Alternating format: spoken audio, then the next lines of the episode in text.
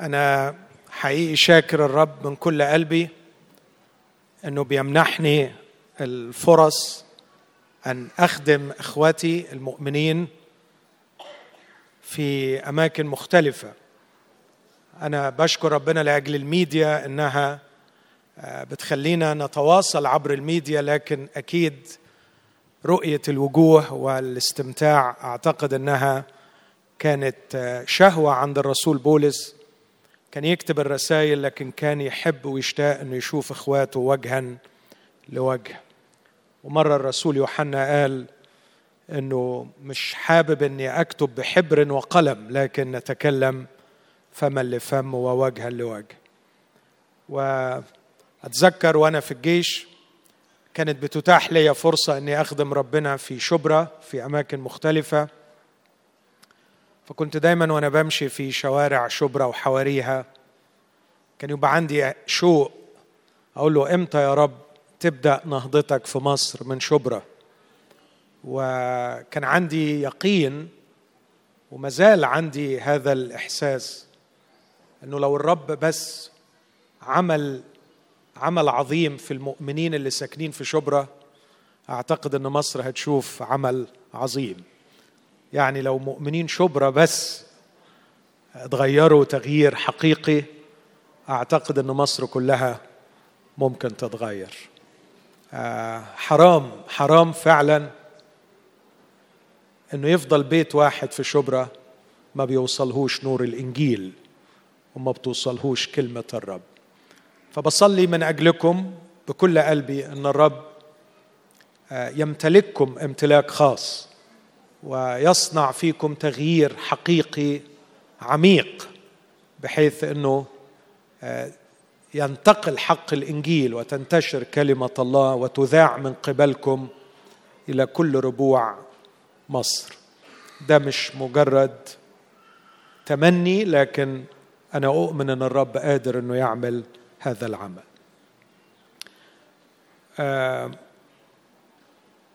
أنا عارف إنه المكان مزدحم لكن لو نقدر نحتفظ بهدوءنا شوية أكون شاكر. الموضوع اللي أخي الحبيب والصديق القديم الأسيس محسن اللي تربطنا علاقة أكثر من 30 سنة طلب مني أتكلم في تبعية المسيح اتبعني أنت من جهة علاقتنا بعضنا ببعض. العلاقات الصحيحة. العلاقة في كل الدوائر. دي الرسالة اللي أرسلها لي. علاقتنا بعضنا ببعض. وأنا هحتاج أثناء الكلام وأنا بتكلم عن تبعية المسيح وعلاقاتنا الصحيحة. هحتاج أقرأ بعض الأجزاء الأخرى لكن مبدئيا هقرأ من مكانين من كلمة الله. اللي يقدر يقف معايا. أنا عارف في الازدحام صعب شوية لكن لو ممكن نقف مع بعض. وإحنا بنسمع جزء من كلمة الرب. أقرأ من رسالة تسالونيك الأولى والأصحاح الرابع. تسالونيك الأولى أربعة. رسول بي تقريبا بيختم حديثه للمؤمنين في تسالونيكي بيقول لهم فمن ثم أيها الإخوة نسألكم ونطلب إليكم في الرب يسوع أنكم كما تسلمتم منا كيف يجب أن تسلكوا وترضوا الله تزدادون أكثر. لأنكم تعلمون أية وصايا أعطيناكم بالرب يسوع. لأن هذه هي إرادة الله قداستكم. أن تمتنعوا عن الزنا. أن يعرف كل واحد منكم أن يقتني إناءه بقداسة وكرامة. لا في هوى الشهوه كالأمم الذين لا يعرفون الله. أن لا يتطاول أحد أن لا يتطاول أحد. اسمحوا لي أكررها المرة الثالثة. أن لا يتطاول يتطاول أحد ويطمع على أخيه في هذا الأمر. لأن الرب منتقم لهذه كلها كما قلنا لكم قبلا وشهدنا. لأن الله لم يدعنا للنجاسة بل في القداسة.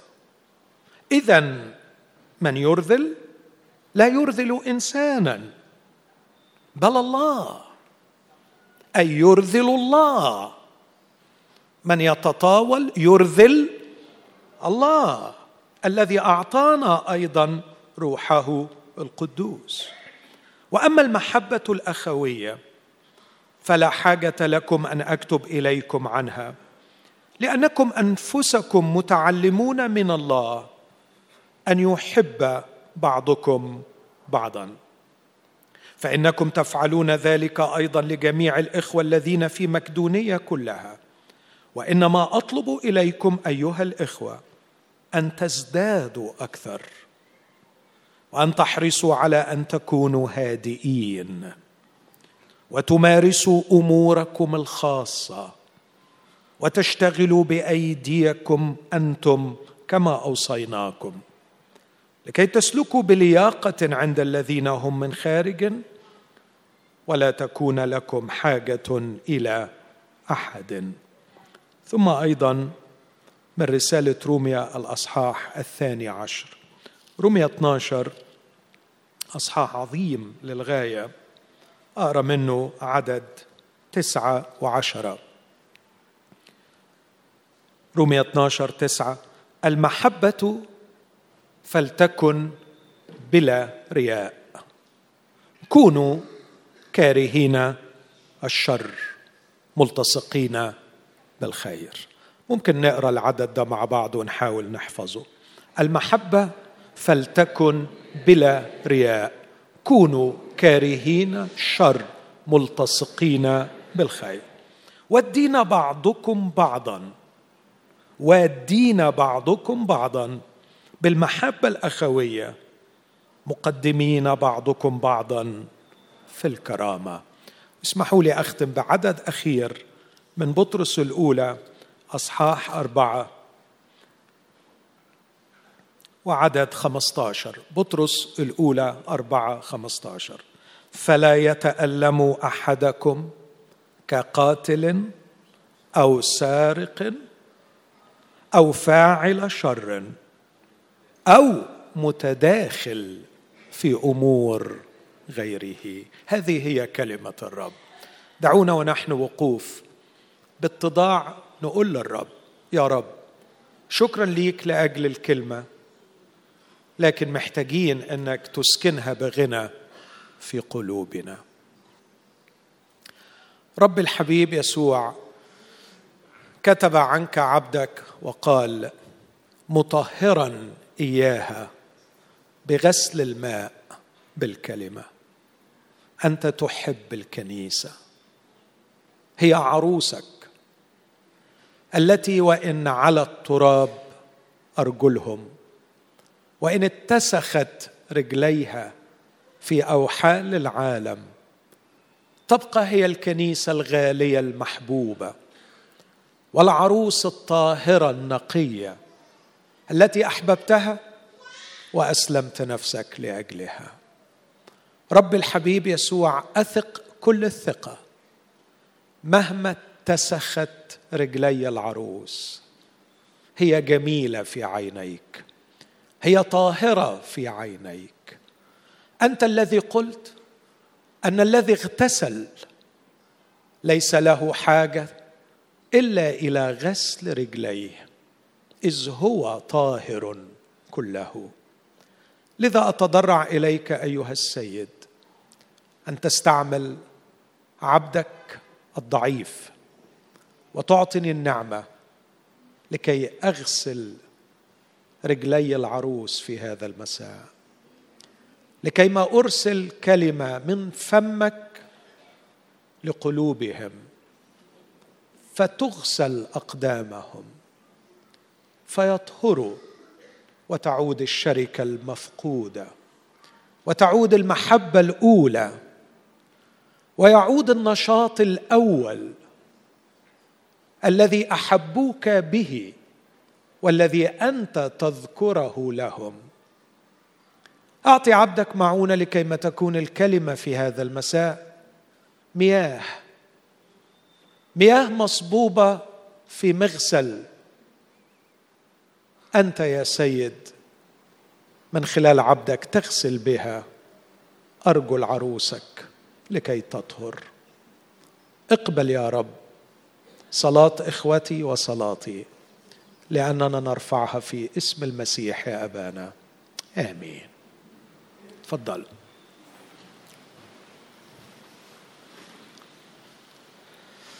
خلوني أبدأ بفكرة بسيطة أعتقد إنها مهمة اللي صليت من أجلها دلوقتي. الكنيسة طاهرة في عيني الرب. وعن قريب لما تتحقق كلمات الترنيمة اللي رنمناها. هترى الكنيسة سترى العروس جميلة كالقمر طاهرة كالشمس مرهبة كجيش بألوية. وسيرى كل العالم سترى كل الخلائق مجد العروس عروس المسيح. لكن هذا لا يمنع أننا الآن نرى الكنيسة في ضعفها. نراها في فشل. لكن أرجو أحبائي أن فشل الكنيسة لا يقللها في عيوننا. وأرجو أن فشل إخوتنا لا يحقرهم أو يصغرهم في أعيننا. سنظل نوبخ الشر. وسنظل نصرخ ونقول لا لكل خطية.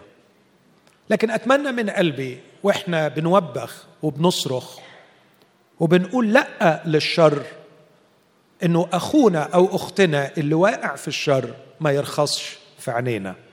لكن يفضل دايما ثمين وغالي كما هو في الحقيقة على قلب المسيح. مرات للأسف الشديد تأخذنا أقول النزعات الجسدية الإنسانية آه، ونظن أننا أفضل من غيرنا. وتنطلق ألسنتنا بكلمات الإدانة الجارحة للكنيسة. وننسى أننا نحن الكنيسة وأننا جزء من الكنيسة. وأن فشل الكنيسة ما هو إلا فشلنا. لو كل منا قام بواجبه بحق ما كنا رأينا هذا الفشل.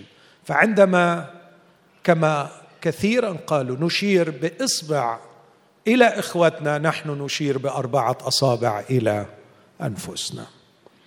يبقى أن كلام المسيح لا يمكن ابدا أن يسقط. أن الذي اغتسل هو طاهر كله. ولا حاجة له إلا إلى غسل رجليه. المؤمن العاثر والساقط الذي يفشل في أي مجال هذا لا يلغي تطهيره الكامل الذي حصل عليه بدم المسيح لكنه يحتاج إلى غسل رجليه. والكتاب يقول مطهرا إياها عملية مستمرة مطهرا إياها بغسل الماء بالكلمة. وهذا هو دور الوعظ ودور التعليم ودور خدام الله أن يقدموا كلمة الله لكي ما يستطيع المسيح من خلال الكلمة المقدسة أن يواصل عملية التطهير مطهرا إياها بغسل الماء بالكلمة. عشان كده كان لأجل هذا السبب كان رفض المسيح لبطرس عنيف لما بطرس رفض إن المسيح يغسل رجليه وقال له احترس من هذا الرفض. الرفض اللي أنت بترفضه ده خطير وأنت مش فاهمه. ولست تفهم الآن لكنك ستفهم فيما بعد. وكان يقصد اللي هيفهمه فيما بعد هو هذا البعد الذي أحكيه. قال له الرب إن الذي اغتسل ليس له حاجة. واغتسل الكلمة اليونانية حمام كامل مرة واحدة. الذي اغتسل ليس له حاجة إلا إلى غسل رجلي غسل الرجلين عملية متكررة. وبعدين يقول إذ هو طاهر كله. فالمؤمن الذي اغتسل بدم المسيح وتمتع بغفران خطاياه وكتب اسمه في سفر الحياة وسكن فيه الروح القدس وصار عضو في جسد المسيح ليس محصن ضد اتساخ الرجلين سيحدث. وفي هذه الحالة هو لا يحتاج إلى غسل كامل مرة أخرى لكن يحتاج إلى غسل رجليه. وهذه هي وصية الرب.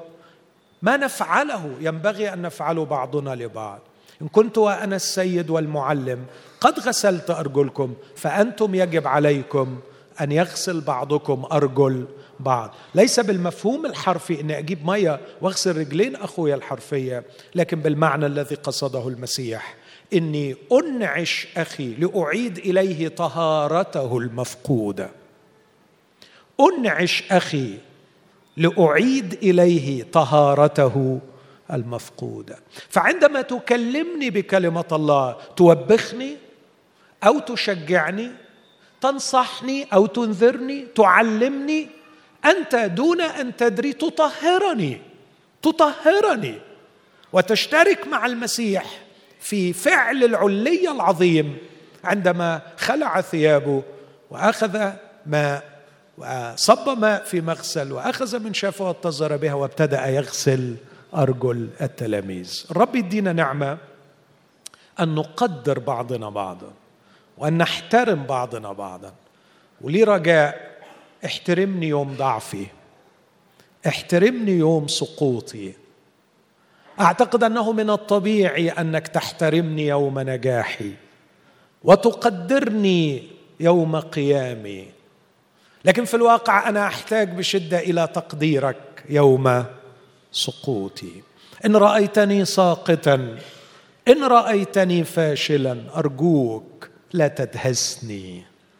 أرجوك لا تدهسني فأنا في أشد أوقات احتياجي للتقدير والحب يوم ضعفي وسقوطي. هذا ما يعلمنا إياه الرب وهذا ما يريدنا الرب أن نفعله أحدنا للآخر.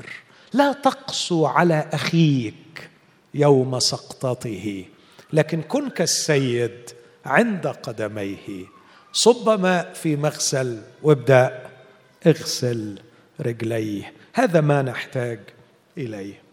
لكن أدخل فكره أعمق شوية وبعدين أعمل زي شرح بسيط للأجزاء اللي قريتها وأختم بتبعية المسيح في مسألة العلاقات ببعض الدروس العملية.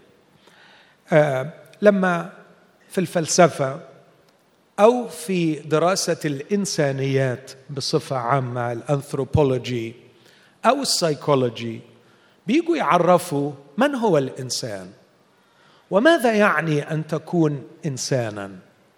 الحقيقة سؤال أصبح في العصر الحديث من أصعب الأسئلة والإجابة عنه في غاية التعقيد. والغريب جدا إنه في القرن الواحد والعشرين الناس فقدوا الإجابة عن هذا السؤال. ما عادش في قدرة على تعريف من هو الإنسان. وأكثر التعريفات شيوعا وانتشارا تعريفات مخزية ومرعبة. ولا تستطيع ابدا أن تقنع عقل وقلب الإنسان الباحث عن اجابه آه، لكن لا أنكر إنه في التعريفات المختلفة التي تعطى من آه، علوم مختلفة بتلمس جانب إلى حد ما صحيح لكنها تهمل بقية الجوانب وربما تتجاهل الجانب الأعظم في طبيعة من يكون الإنسان. فأحد العلوم وهو علم السوسيولوجي علم الاجتماع عندما يحاول أن يعرف الإنسان يعرفه تعريف غريب يقول لا يوجد شيء اسمه الطبيعة الإنسانية. لا يوجد شيء اسمه يعني كائن محدد الملامح اسمه إنسان. لكن هذا الإنسان الذي تراه هو إنتاج تلقائي لعدد كبير من العلاقات. وبالتالي يعتبر أن العلاقات ليست وظيفة يمارسها الإنسان لكنها مصدر وجود الإنسان. شيء خطير لكنه جدير بالانتباه. فأنت لست شخصا يدخل في علاقات لكنك أنت نتاج العلاقات التي دخلت فيها. أنا لا أوافق على هذا التعريف بصورة مطلقة. لأنه تعريفي للإنسان يختلف. وهذا التعريف للإنسان يتجاهل النسخة الأصلية التي تعرف الإنسان أو تعريف الكتاب المقدس للإنسان اللي بيورينا الإنسان في اللي بيسموه بالإنجليزية البلو برنت الرسم الأصلي لي نعمل الإنسان على صورتنا. كشبهنا مخلوق فخلق الله فعمل الله الإنسان على صورته على صورة الله خلقه ذكرا وأنثى خلقهم وباركهم وقال لهم اكثروا واثمروا واملأوا الأرض. فتعريفنا الروحي الكتابي للإنسان مختلف شوية لكن ما أقدرش ابدا أتجاهل لا من كلمة الله ولا من الواقع ولا من الاختبار العملي هذه النظرية التي يطرحها علم الاجتماع أن الإنسان هو نتاج العلاقات. بل أقدر أستخدم النظرية دي في فهمي لكلمة الله وأقول أوافق عليها إذا اعتبرت أن أول علاقة تعطي أو تنتج هذا الإنسان هي علاقة هذا الكائن مع الله. وهحاول أثبت الفكرة دي. لكن أرجع تاني وأقول إنها نظرية جديرة بالاهتمام. نحن نتاج علاقاتنا. خلينا أخففها شوية وأقول إن علاقاتنا تؤثر فينا بشدة بل وتشكلنا تشكلنا. لو ما عنديش وقت أدخل في سياحة في الكتاب المقدس لكن رأيت مؤمنين. في فشل أخلاقي رهيب. نتيجة فشل علاقاتي. يخيبوا في علاقة فيخيبوا اخلاقيا ورأيت مؤمنين في نجاح روحي وأخلاقي عظيم. ولما تقلب وتحلل تلاقي قبلها كان في نجاح علاقاتي. عندما ننجح في علاقاتنا ننجح روحيا. وعندما ننجح روحيا ننجح في علاقاتنا يا ترى نبدأ بمين؟ دايما السؤال الشهير البيضة ولا الفرخة هنبدأ بمين؟ أعتقد إحنا نبدأ بالاثنين محتاجين نبدأ بالاثنين محتاج أضع في اعتباري جيدا.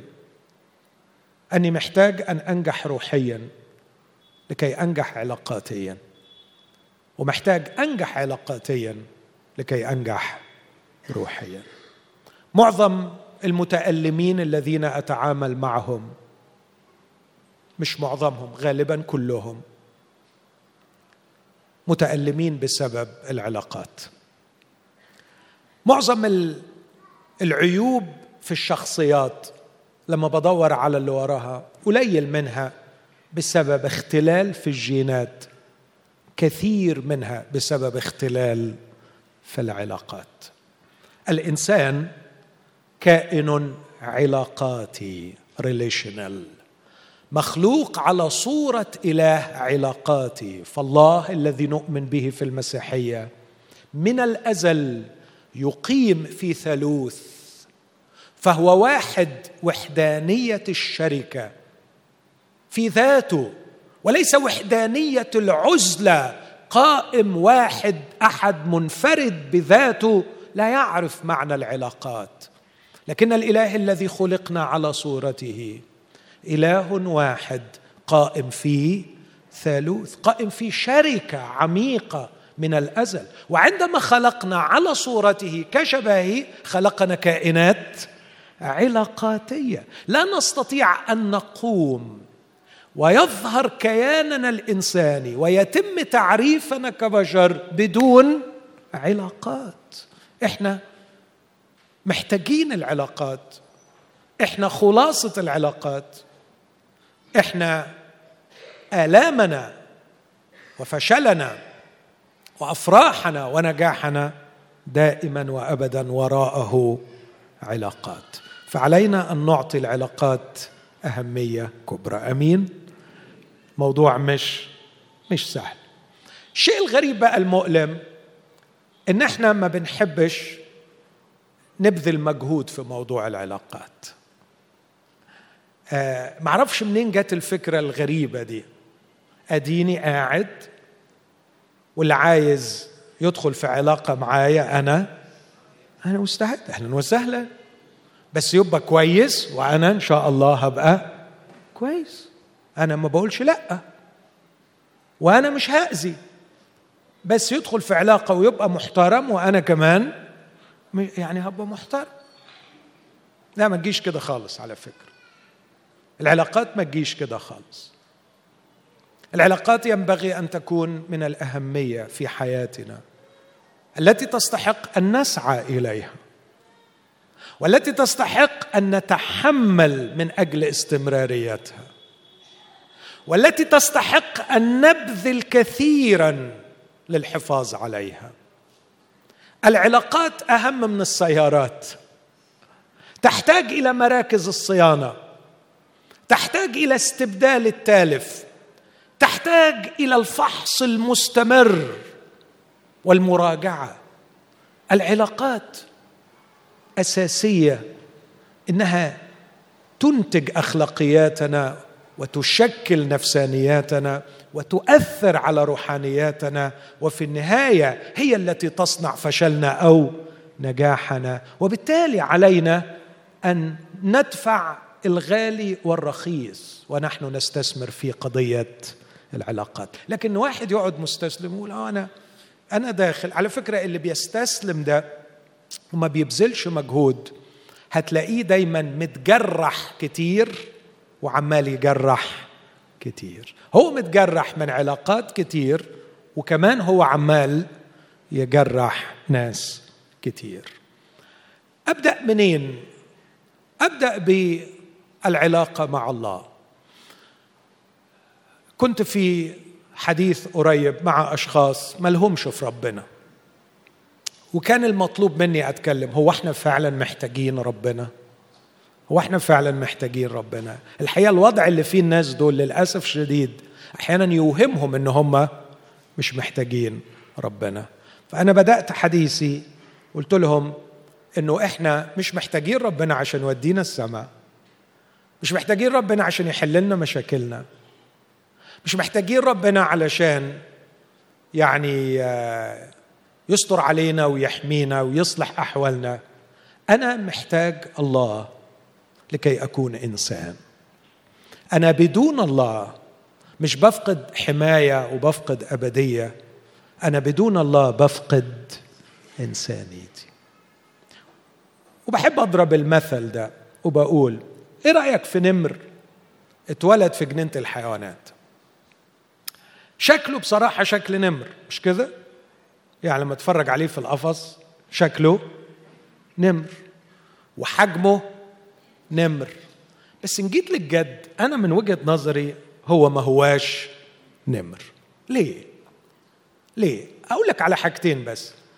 لو أنا يعني مغرم بالحيوانات هو إيه أكتر شيء ممكن يعجبني في النمر أو يميز النمر؟ سرعته. تفرج على النمر وهو يركض بسرعة تصل أحيانا إلى 80 ميل في الساعة. أنت متخيل؟ شيء مخيف وهو منطلق بسرعة جبارة زي القطر. ده النمر.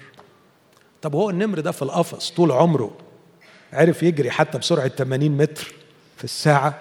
من يوم ما اتولد لغاية ما بيشيخ ويموت عمره عمره ما جري خالص.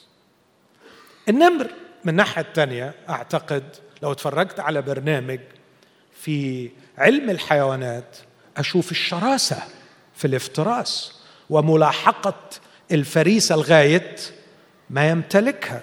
هل النمر اللي في القفص ده طول عمره جري ورا فريسة؟ لا عمره ما جري. ده بيتحط له اللحمة بيجيبها له الراجل وهو بيقعد ياكلها في الطبق زيه زي العيل الصغير اللي أمه بتجيب له الأكل. فين بقى النمر إن شاء الله؟ فين النمر؟ مفيش نمر. مفيش نمر. ليه؟ لأنه لم يوضع في مكانه الطبيعي ويدخل في العلاقات الطبيعية لكي يكون في النهاية نمر. حطه في الغابة سيبه في مكانه علشان ياخد تعريفه وياخد شخصيته. أحبائي الإنسان مخلوق ومكانه الطبيعي إنه يكون في علاقة مع الله. وعندما خرج من هذه العلاقة الحقيقة إحنا عندنا شبه إنسان نسخة مزيفة من الإنسان ما أقدرش أقول عليه إنسان. زي ما ما أقدرش أقول على نمر منفصل عن الغابة إنه نمر ما أقدرش أقول عن إنسان منفصل عن الله إنه إنسان.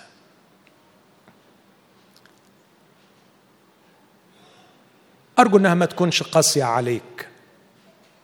أرجو إنها ما تكونش قاسية عليكي. بس أنا بقولها بدافع الله شاهد لما في قلبي. دافع الحب والاحترام العميق. إذا ما كنتش داخل في علاقة حقيقية مع الله اسمح لي أقول أنت لست إنسان. إن تعريف الإنسان يستمد اولا من علاقته بالله إحنا عندنا أزمة حقيقية مش في مزاج الإنسان لما ينفصل عن الله. عندنا أزمة مش في أخلاق الإنسان إحنا عندنا أزمة مرعبة في تعريف الإنسان. إذا لم يكن له علاقة صحيحة مع الله. محتاج ترجع للغابة يا نمر علشان تبقى نمر. محتاج ترجع لله يا إنسان علشان تبقى إنسان. أخونا الجميل ماهر فايز ليه ترنيمه حلوة بحبها. بيقول لربنا فيها بدون حبك أنا تايه مليش عنوان. بدون روحك أنا ميت بلا أكفان بدون إنسان بدون إنسان. وبعدين يحكي الاختبار المسيحي ويقول لكن حبة خردل من الإيمان اتزرعت في قلب الجبل. جميل التعبير. هو قلبي بقي حجر بقي حجر قد الجبل لما اتقطعت علاقتي بالله عشان كده الاختبار الروحي أنزع قلب الحجر. أنا مش محتاج المزيكا دي على فكرة. أنا عارف المزيكا جميلة بس يعني يعني بشكر الشخص الجميل اللي حاول إنه هو بس خليها في وقتها أفضل. أنزع قلب الحجر وأعطيكم قلب لحم. فماهر بأسلوبه الجميل بيقول حبة خردل من الإيمان اتزرعت في قلب الجبل قامت نقل نواحي النور. راح الجبل اتنقل الإيمان نقله نواحي النور. وبعدين بيوصف رحلته بيقول له من يومها أنا ماشي في حمى دمك من يومها أنا ماشي ومستور بتوب برك وده جبيني عليه اسمك. وبعدين يختم عبارة في غاية الجمال. أنا في المسيح. اذا أنا موجود. أنا في المسيح. اذا أنا إنسان. بدون علاقتك مع الغابة يا نمر أنت مش نمر. ضحكوا عليك وحطوا على القفص بتاعك اسم نمر. والناس بتتفرج عليك وفاكرة إن أنت نمر بس الحقيقة أنت عمرك ما عشت نمر. أنت عمرك ما قفزت قفزاتك الشهيرة وعمرك ما جريت جريتك العظيمة وعمرك ما أظهرت قوتك الجبارة. أنت مش نمر أنت مضحوك عليك ومفهمينك إنك نمر. وأنا عايز أقول لك يا إنسان يلي اتقطعت من العلاقة مع الله. يلي مخاصم إلهك يلي ما دخلت يلي دخلت في علاقة مع الدين بس ما دخلتش في علاقة مع الله. يلي ليك علاقة بالمقدسات لكن مالكش علاقة بالقدوس. يلي داخل في علاقة مع أولاد الله لكن مش داخل في علاقة مع الله. أنت عمرك ما كنت إنسان. وأنت لغاية دلوقتي سامحني لما أقول لك ما انتاش إنسان. أنت محتاج تكون إنسان. أول علاقة تصنعني. هنا أتفق مع علم الاجتماع. ماشي هوافق على أن الإنسان منتج علاقاتي مش بس كائن علاقاتي لكنه منتج علاقاتي بشرط أن تكون العلاقة الأولى التي تصنعه هي علاقة بالله لأنه مخلوق على صورة الله. اسمحوا لي اكد الفكرة دي وانتقل منها بسرعة. في تكوين واحد تكوين واحد أصحاح معجزي أصحاح فظيع جدا. مش بيوصف تركيبة الأرض والسماء مش مشروع الله موضوع التراكيب الجيولوجية والتراكيب الفلكية. لكن الأصحاح بيصف الوظائف التي يريدها الله لهذه الخليقة. فوصل بسرعة لأصحاح لعدد 24 في تكوين واحد. وبيقول فعمل الله الحيوانات كأجناسها.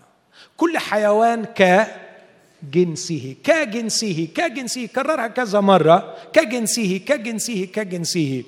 الحيوانات كأجناسها. لغاية ما جه في عدد 26 نعمل الإنسان على صورتنا ك شبهنا مش كجنسه لكن كشبهنا. ده مش جاي من تحت. ده مش تطور من اللي تحت لكن ده انعكاس للي فوق. ده أصلك وفصلك مصدرك ومنشأك مش من تحت لكن من فوق. وعمرك ما هتبقى إنسان إلا إذا رجعت للي خلقك رجعت للي فوق ودخلت فيه علاقة مع الله. لو حد بيسمعني بجدية وحد واخد الكلام اللي أنا بقوله على محمل الجد هيقول يا يوم مش فايت. ده أنا كنت فاهم الحكاية غير كده. أنا فاهم إن أنا إنسان ويوم الحد أدخل في علاقة مع ربنا أروح له كده يعني نروح له نزوره ولما برضو يعني تبوظ حاجة عندنا نعمل إيه؟ ها؟ ننادي عليه. في ناس بيتعاملوا مع ربنا كده. يعني مين ربنا؟ ربنا اللي بنروح له واللي بيجي لنا. وكده بيعتبروا ان بينهم وبين ربنا في علاقة.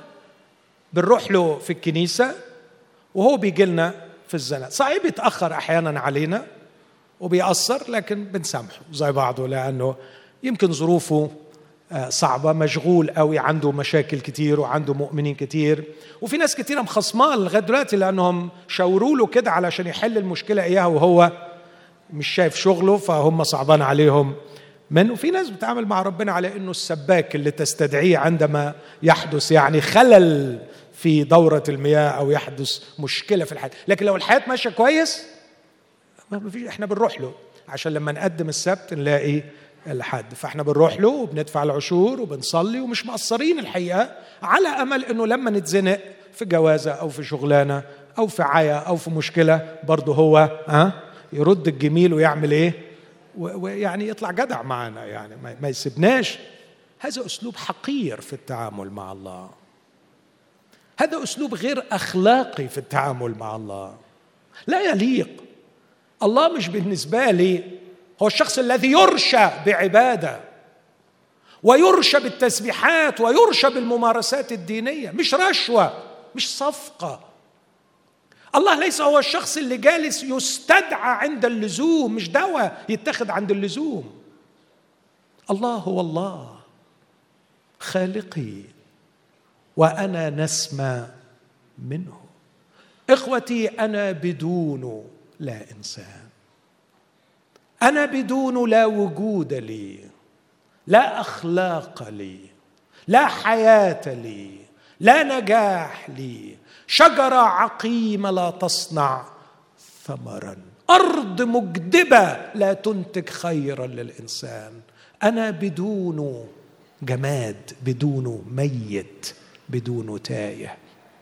العلاقة مع الله هي الأساس والأصل في كل العلاقات الصحيحة. أطلت في هذا الجزء لأني أعتقد إن أي كلام هقوله بعد كده لو ما كانش فيه تأسيس جيد من العلاقة مع الله هو كلام بلا جدوى. لكن إذا دخلنا في علاقة مع الله هذا لا يمنع احتياجنا للعلاقات مع الآخرين. والله في تصميم خلقه لينا كان عامل حساب إن في حاجات فيا. اسمعوني في اللي بقوله من فضلكم. صفات ومواهب وإمكانيات مش هتظهر فيا ولا تتخلق فيا بدون ما أدخل في علاقات. إيه رأيكم في الكمالات الأخلاقية؟ جميلة. افرض إنه ربنا فعلا عايزني وخلقني لأعمال صالحة سبق فأعدها لكي أسلك فيها. وخلقني علشان يكون عندي موهبة معينة اخدمه بها خدمة معينة. وخلقني علشان أحقق نجاحات معينة في مجال معين. دي خطة الله من أجلي. بس إذا كانت موهبة أو إمكانية أو نجاح بيستلزم إني أكون شخصا صبورا. دي واحدة من الكمالات. على فكرة ما حدش بيتولد صبور. ما حدش بيتولد صبور. وحتى لو سموك عبد الصبور ده ما يضمنش إنك تطلع صبور. طب أمال الصبر ده يجي منين؟ من عند ربنا الصبر مفتاح الفرج. من عند ربنا. لا نشوف نشوف الكتاب بيقول إيه؟ الضيق ينشئ صبرا. والضيق المقصود بالضغط. والضغط في العهد الجديد كثيرا ما يكون ضغط العلاقات وليس ضغط الظروف. يعني تعرف من الآخر لو ربنا ما رزقكش بحد ينكد عليك ويضايقك عمرك ما هتبقى صبور. تصور إن ده موجود موجود في كود الخلق موجود في كود الخلق الإلهي. الضيق ينشئ صبر والصبر تزكية. التزكية تعني شخصية. في بعض الترجمات شخصية. يعني شخصيتي التي أخدم بها الله ويتمجد بها الله هي نتاج صبر. والصبر جاء عن طريق ضيق والضيق يأتي عن طريق التزام وتحمل في ضغط العلاقات. فكود بناء الشخصية يستلزم الدخول في علاقات. إذا كانت خدمتي وحياتي تستلزم في النهاية أن أكون شخصا غفورا. برضو أقول ما حدش بيتولد غفور وحتى لو سموه عبد الغفور عمره ما هيبقى غفور. لكن أعتقد إن عمري ما هتعلم أبقى غفور إلا إذا ربنا ارزقني رزقني بحد يغلط في حقي وعلى حسه أتعلم الغفران. ومع مش مرة ما مرة ما اتعلمش. لكن واحد غفرت مرة واثنين لدرجة قال له كم مرة يا رب؟ كم مرة؟ سبع مرات سبع مرات. هتخلق فيا الشخصية دي؟ قال له إلى سبعين مرة. سبع مرات. إيه ده؟ إيه وجع القلب ده؟ طب ما هو هيسوق فيها. لا ما هو يسوق ولا ما يسوقش؟ ده شغلي أنا معاه. على فكرة أنا أعرف أكسر رجله وأعرف أعمل. أنا أعرف أتصرف معاه. ما تقولش أهم يسوق فيها ولا ما يسوقش فيها. لكن أنا اللي يهمني أنك أنت تتحول إلى شخص غفور. فتكون شبه أباك الذي خلقنا على صورته يا ترى كم مرة غفر لي؟ كم مرة غفر لي؟ يا كم مرة في اليوم بيغفر لي. آه لو لم يكن أبي غافر الإثم وصافح عن الذنب. كنت أروح فين؟ كنت أروح فين؟ كونوا كاملين كما أن أباكم الذي في السماوات هو كامل. إذا قصد الله أنه العلاقات فعلا تشكل فيا وتخلق فيا صفات لازمة جدا للنجاح في الحياة. لكن بعض المبادئ السريعة التي يضعها الكتاب. لو حبيت أحط مبدئين يساعدونا في نجاح علاقتنا بعضنا مع بعض الجزء اللي قريته في تسالونيك الأولى أربعة بيركز على كلمتين لو خدتوا بالكم. كلمة القداسة وكلمة المحبة. القداسة والمحبة. أعتقد في دائرة العلاقات بين المؤمنين آه وده اللي قاله لي أخي الحبيب الأسيس محسن أنه محتاجين أن ننجح وأن نتبع الرب في علاقاتنا الصحيحة ولا سيما بيننا وبين بعض ككنيسة. محتاجين نتذكر الأصحاح ده تسالونيك الأولى أربعة.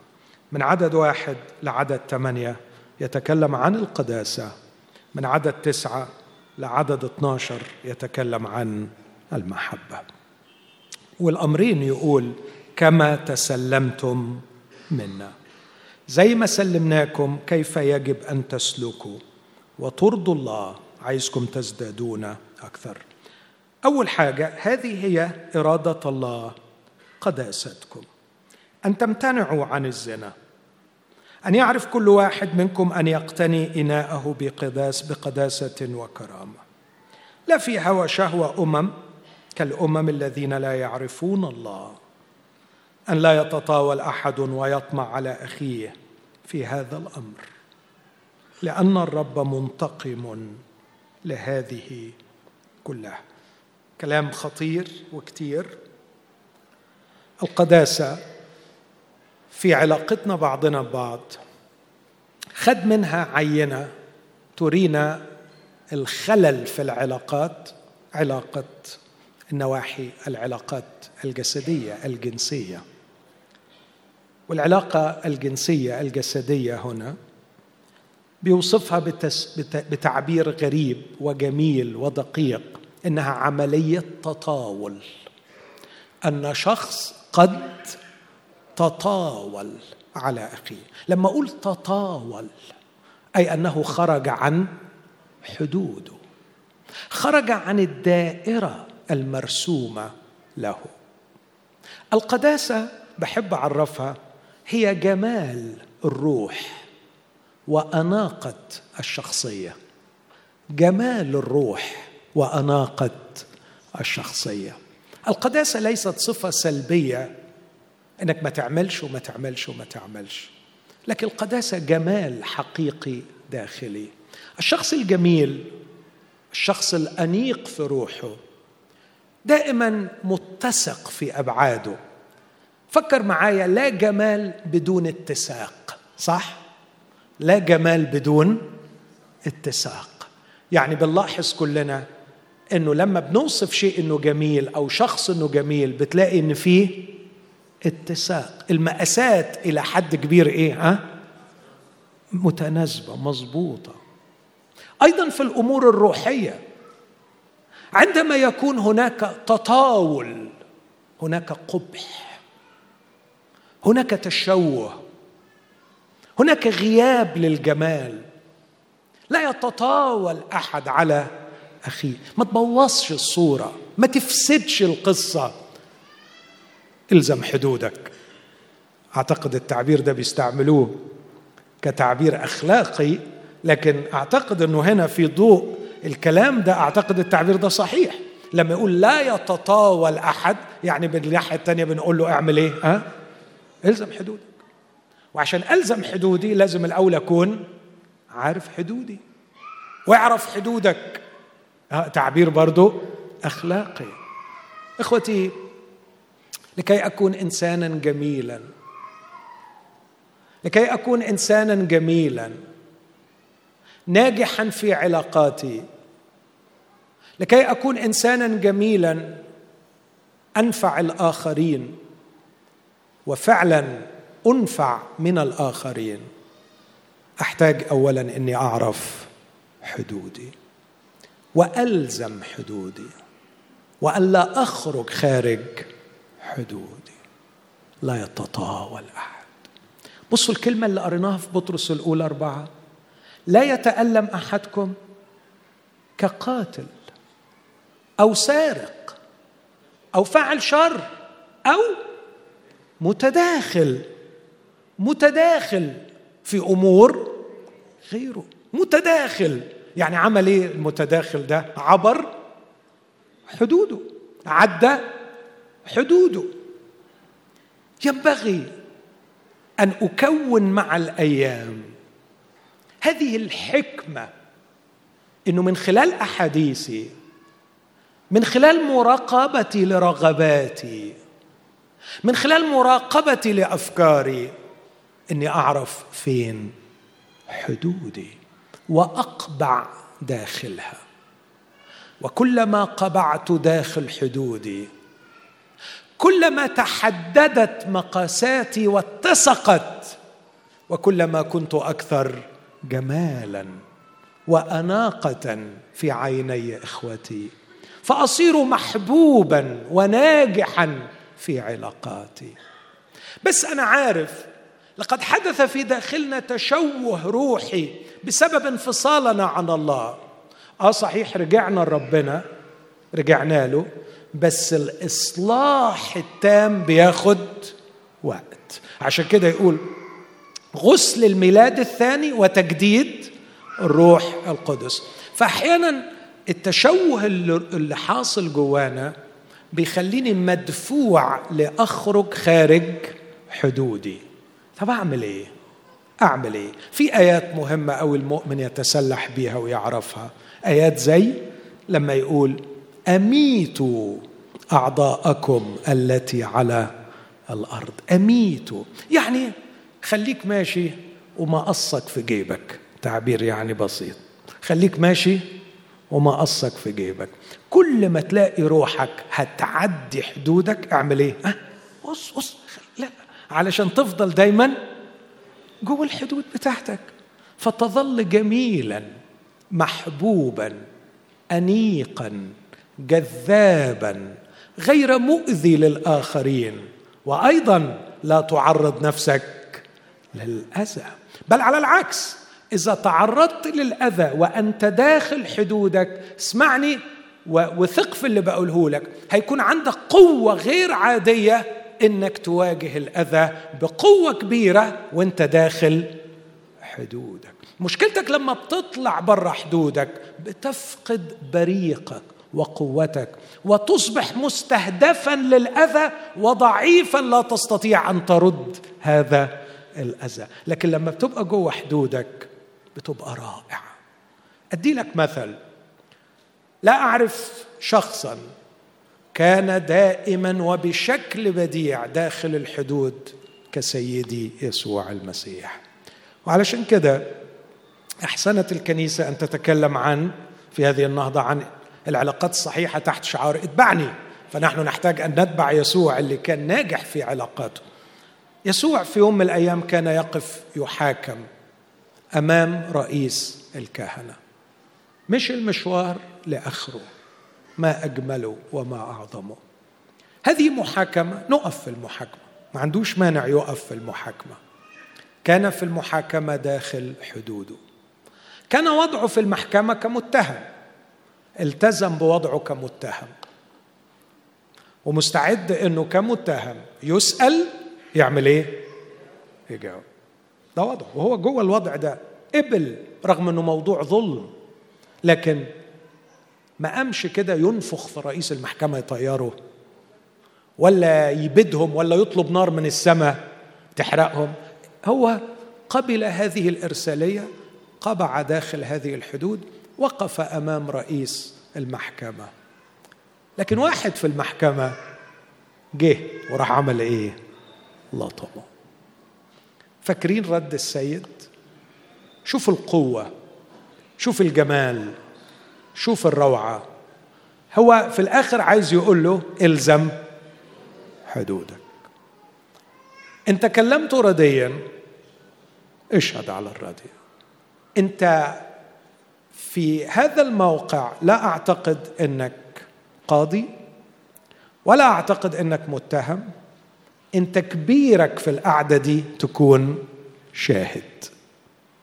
ودور الشاهد لا أن يلطم المتهم. دور الشاهد أن يشهد. إن كنت تكلمت رديا اشهد على الردي. وإن كان حسنا وإن حسنا فلماذا تلطمني. إلزم حدودك. وعندما تطاول رئيس المحكمة بأسئلة لا ينبغي أن تسأل رجعوا لحدوده. آه بماذا تقول؟ أما تسمع آه ماذا يقول هؤلاء عنك؟ بص الرد. يقول له أنا تكلمت علانية في الهيكل وفي المجامع. اسأل الذين سمعوا. شغلك لازم تكون قايم بيه. انت ما عملتش الهوم وورك بتاعك. انت المفروض انك قاضي. يكون عندك تحريات النيابة بتاعتك. مش تيجي تسأل المتهم. روح اسأل الذين سمعوا. الشاهد لو سمعت حاجة غلط اشهد عليها. رئيس المحكمة لو عايز تعرف روح اسأل على فكرة مش صح إنك تسأل المتهم. روح اسأل واتهمني بتهمة وأنا أرد عليها. لكن ما تسألنيش عن تلاميذي وعن تعليمي. روح اسأل الذين سمعوا.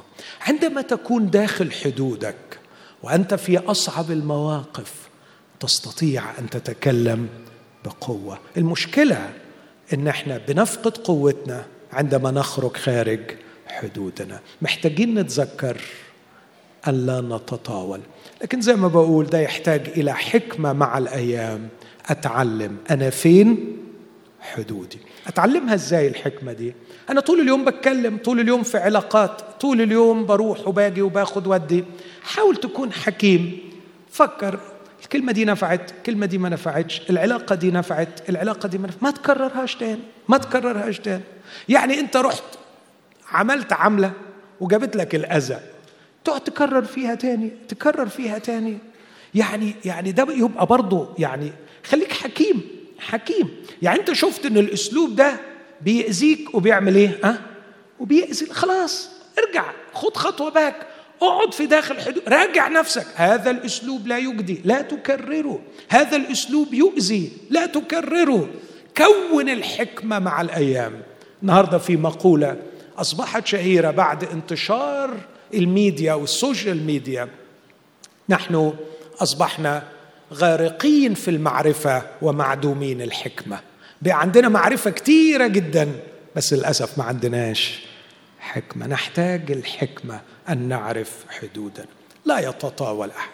لكن الرسول ما اكتفاش إن لا يتطاول أحد لكن كمل بالمحبة. وما هي المحبة؟ سماها المحبة الأخوية. أما المحبة الأخوية فلا حاجة لكم أن أكتب إليكم عنها لأنكم متعلمون من الله أن يحب بعضكم بعضا. المحبه الأخوية جاءت في العهد الجديد خمس مرات. الكلمة تكررت خمس مرات. وهي كلمة جميلة. في اللغة تعني فيلادلفيا في اللغة اليونانية فيلادلفيا. حب العشق لأخي أحب أخي أعشق أخي. وكنا محتاجين تفسير ليها. فالرسول في رومية 12 فسر لنا المحبة.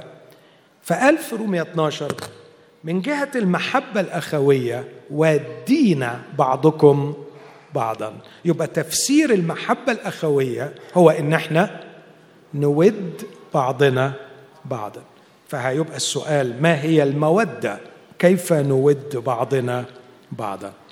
أعتقد الترجمة العربية هنا للأسف أضعفت المعنى. يعني إيه نود بعضنا بعضا؟ أجمل أو أفضل التفسيرات ليها لو أقول يا جماعة لازم نود بعضنا بعضا إن إحنا نجامل بعضنا بعض نتزاور نسأل على بعض نحب بعض نخلي بالنا من بعض نود بعضنا بعض. لكن الحقيقة المعنى مش كده إطلاقا.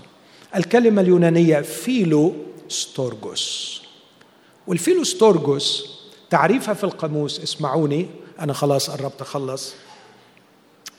يا ده أنا كان المفروض أكون خلصت من بدري. أنا متأسف جدا. متأسف جدا. لا خلاص. هختم بسرعة شديدة جدا.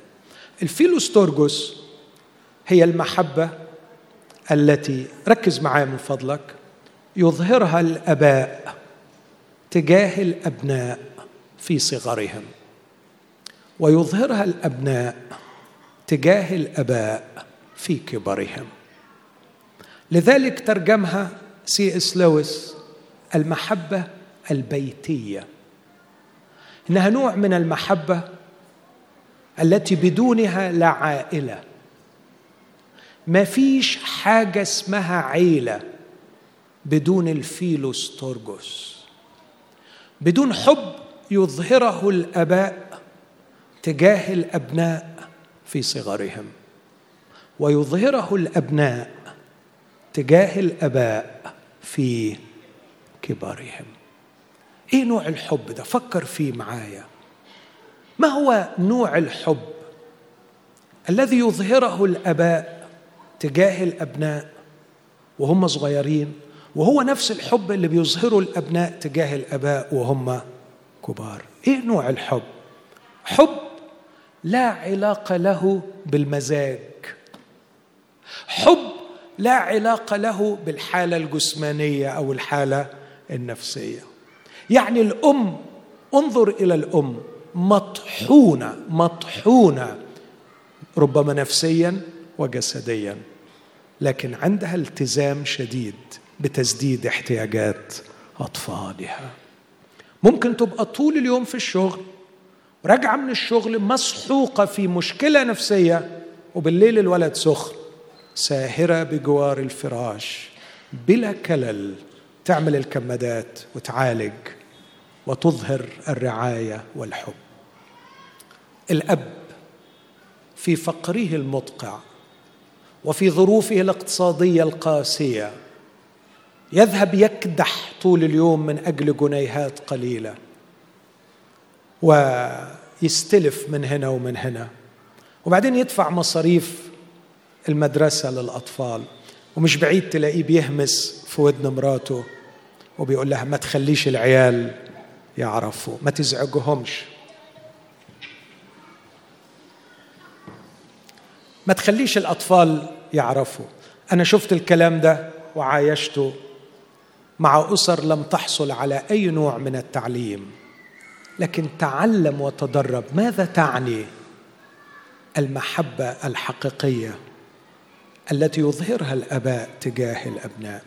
والأبناء المحترمين ربما يصل الآباء في شيخوختهم إلى أن تكون العلاقة من طرف واحد وأنا عارف أنهم يفهموني في هذا الأمر.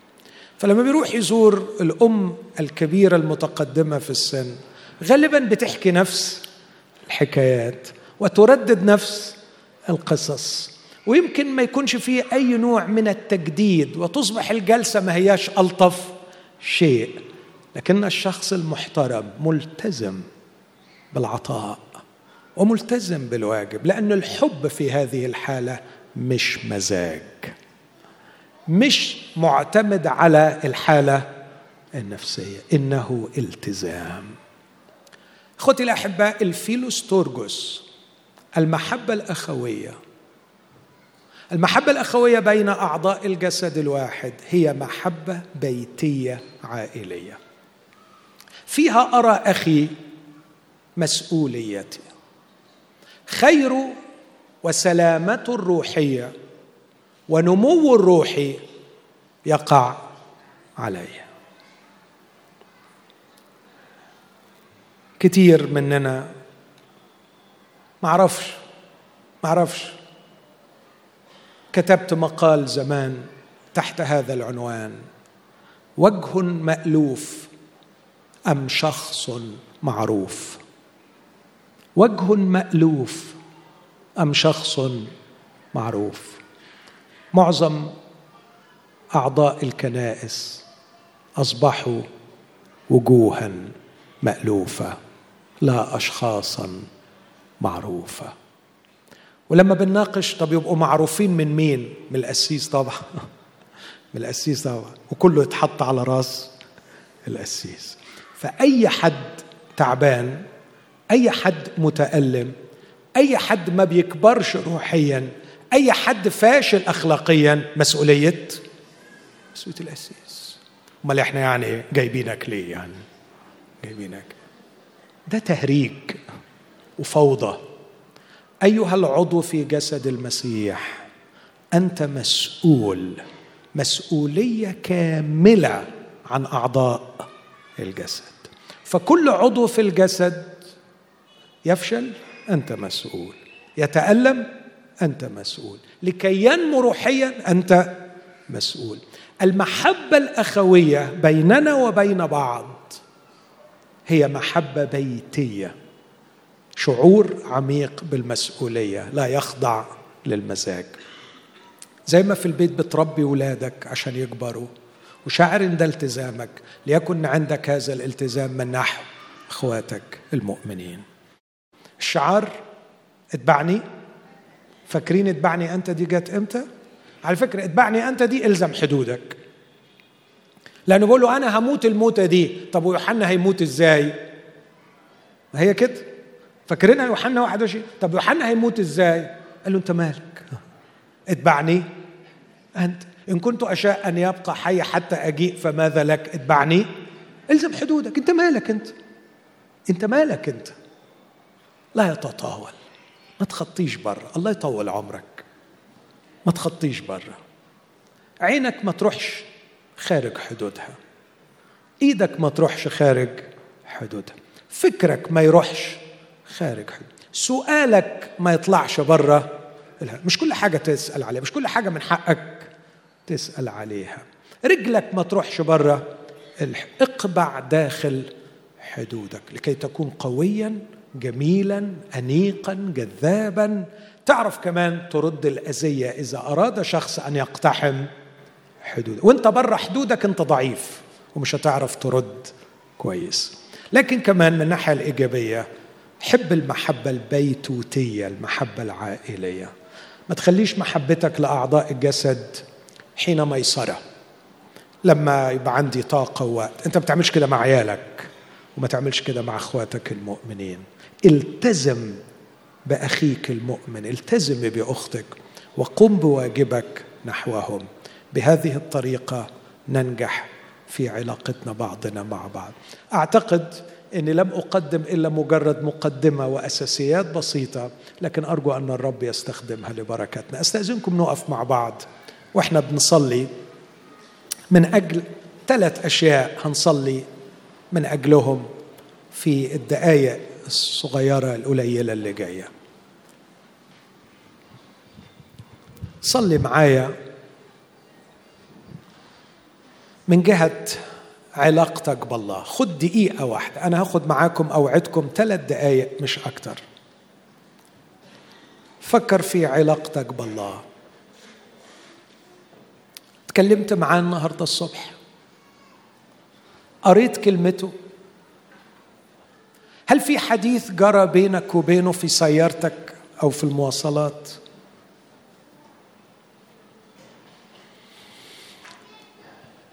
يمكن يكون عندك عتاب عليه افضل عاتبه. هو بيحب إنه يتعاتب. بس المهم تكون في علاقة معاه. عندك حاجات مش فاهمها؟ افضل اسأله. هو ما بيزهقش من كتر الأسئلة. بس ما تخصمهوش. ما تخصمهوش. لماذا تخاصمه؟ ما تخاصمهوش أنت بدونه مش إنسان. أرجو أن إحنا نغمض عينينا وما تنشغلش بأي حد حواليك. خد قرار. استرجاع العلاقة مع الله. علاقة حقيقية. علاقة حية. علاقة في الخفاء.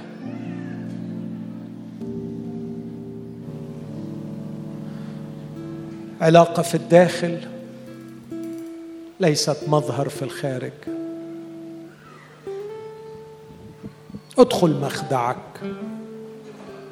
اغلق بابك. صلي إلى أبيك الذي يرى في الخفاء.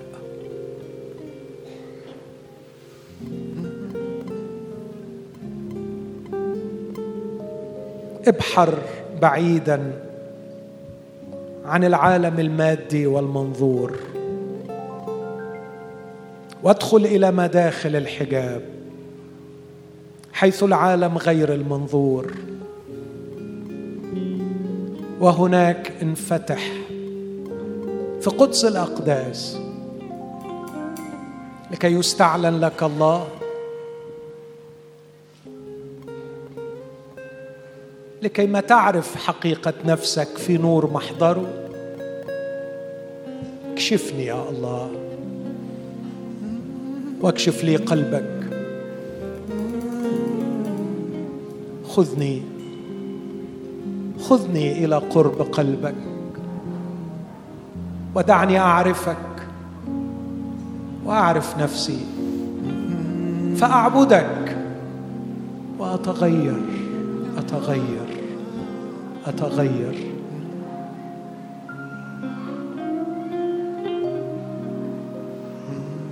محتاجك يا رب.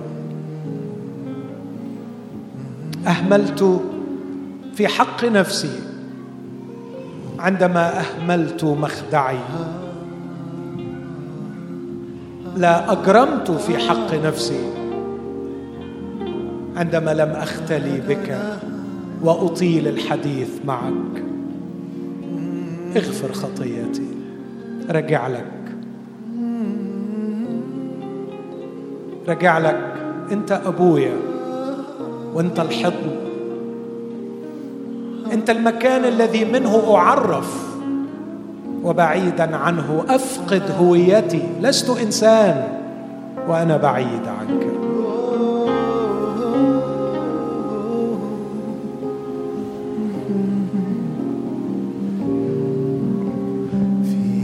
المعنى في حياتي؟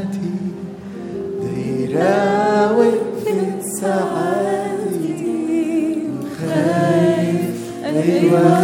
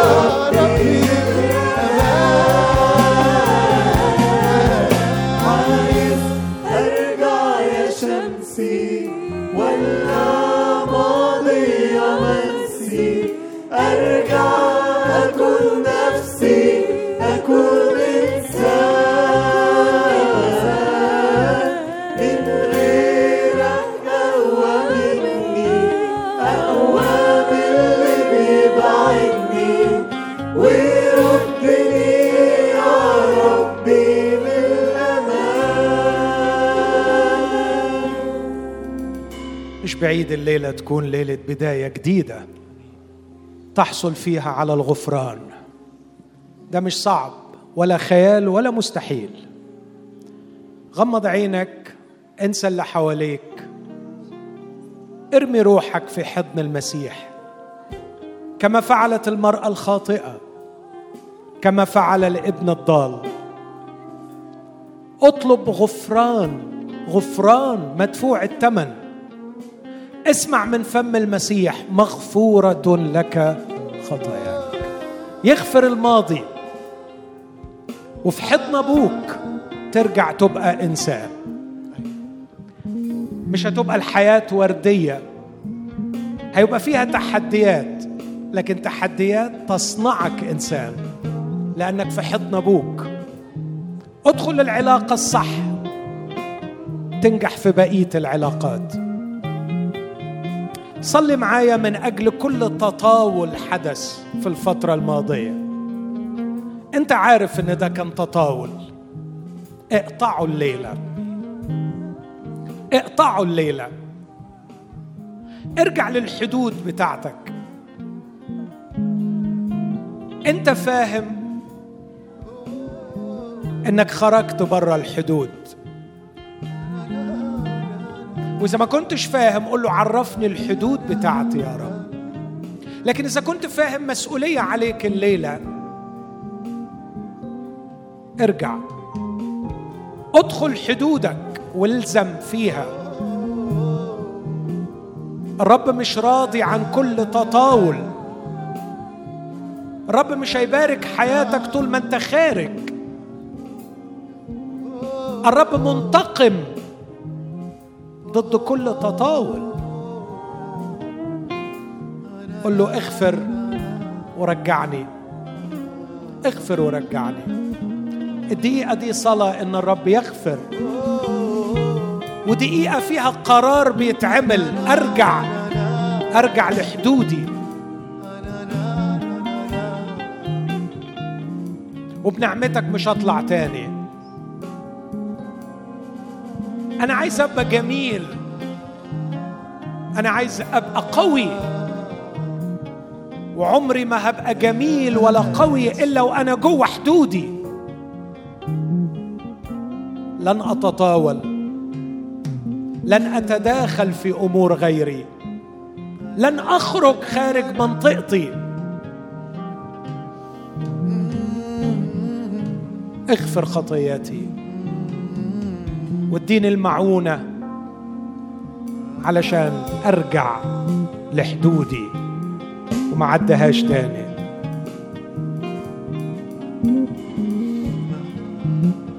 صلي معايا آخر صلوة. من جهة تقصيرك في حق إخواتك عليك. فكرت كتير قوي في تقصير القسيس وفي تقصير إخواتك. لكن ما فكرتش في تقصيرك أنت. ما الذي فعلته من أجل خير أخي؟ خليك عملي صلي الليلة حط في مؤمن معين في ذهنك إنك ستصنع شيئا لخيره. لو قدامي 500 600 شخص وكل واحد قرر الليلة إنه سيصنع خير لأخيه. في 500 خير هيتعمل تخيلوا الكنيسة يجرى لها إيه. ليرضي كل واحد منا قريبه للخير لأجل البنيان. دور على مكسور. دور على مريض. دور على فقير. دور على مؤمن عاثر. فشلان. روح اغسل رجليه روح اعمل معاه شيء لأجل البنيان. هدخل جوه حدودي وهدور على اخواتي لأبنيهم. ساعتها هكون إنسان.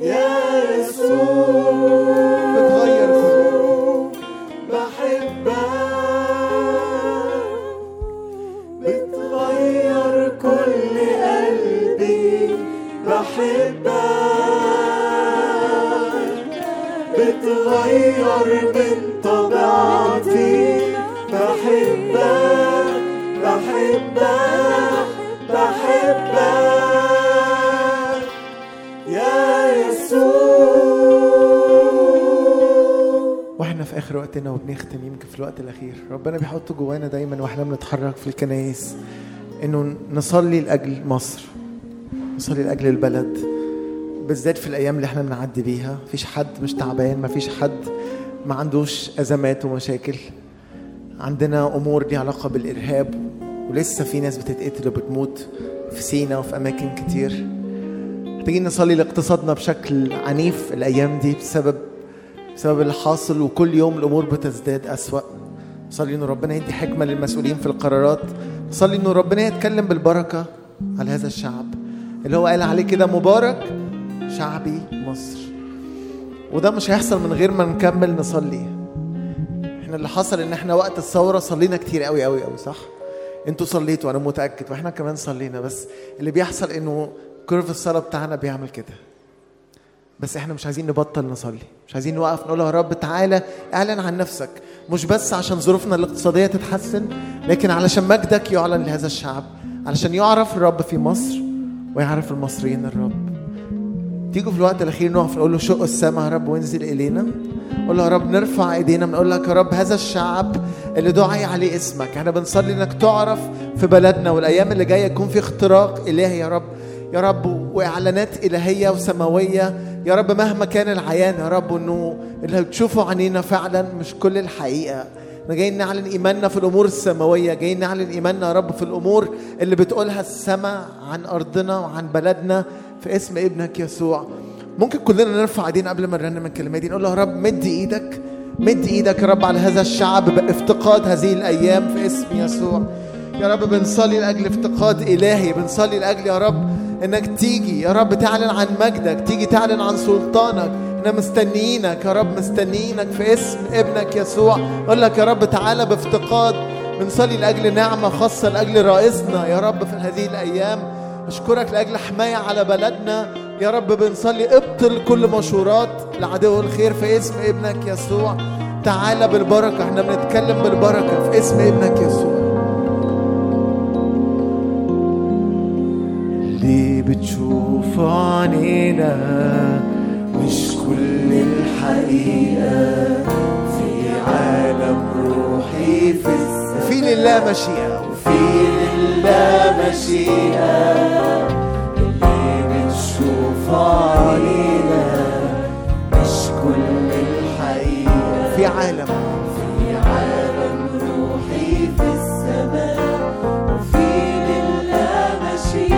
مشيئة وبالايمان صلاتنا. وبالإيمان صلاتنا. هتغير غير التاريخ تعالى تعالى يا رب بنطلبك ونصرخ. كل شوق السماء شوق السماء.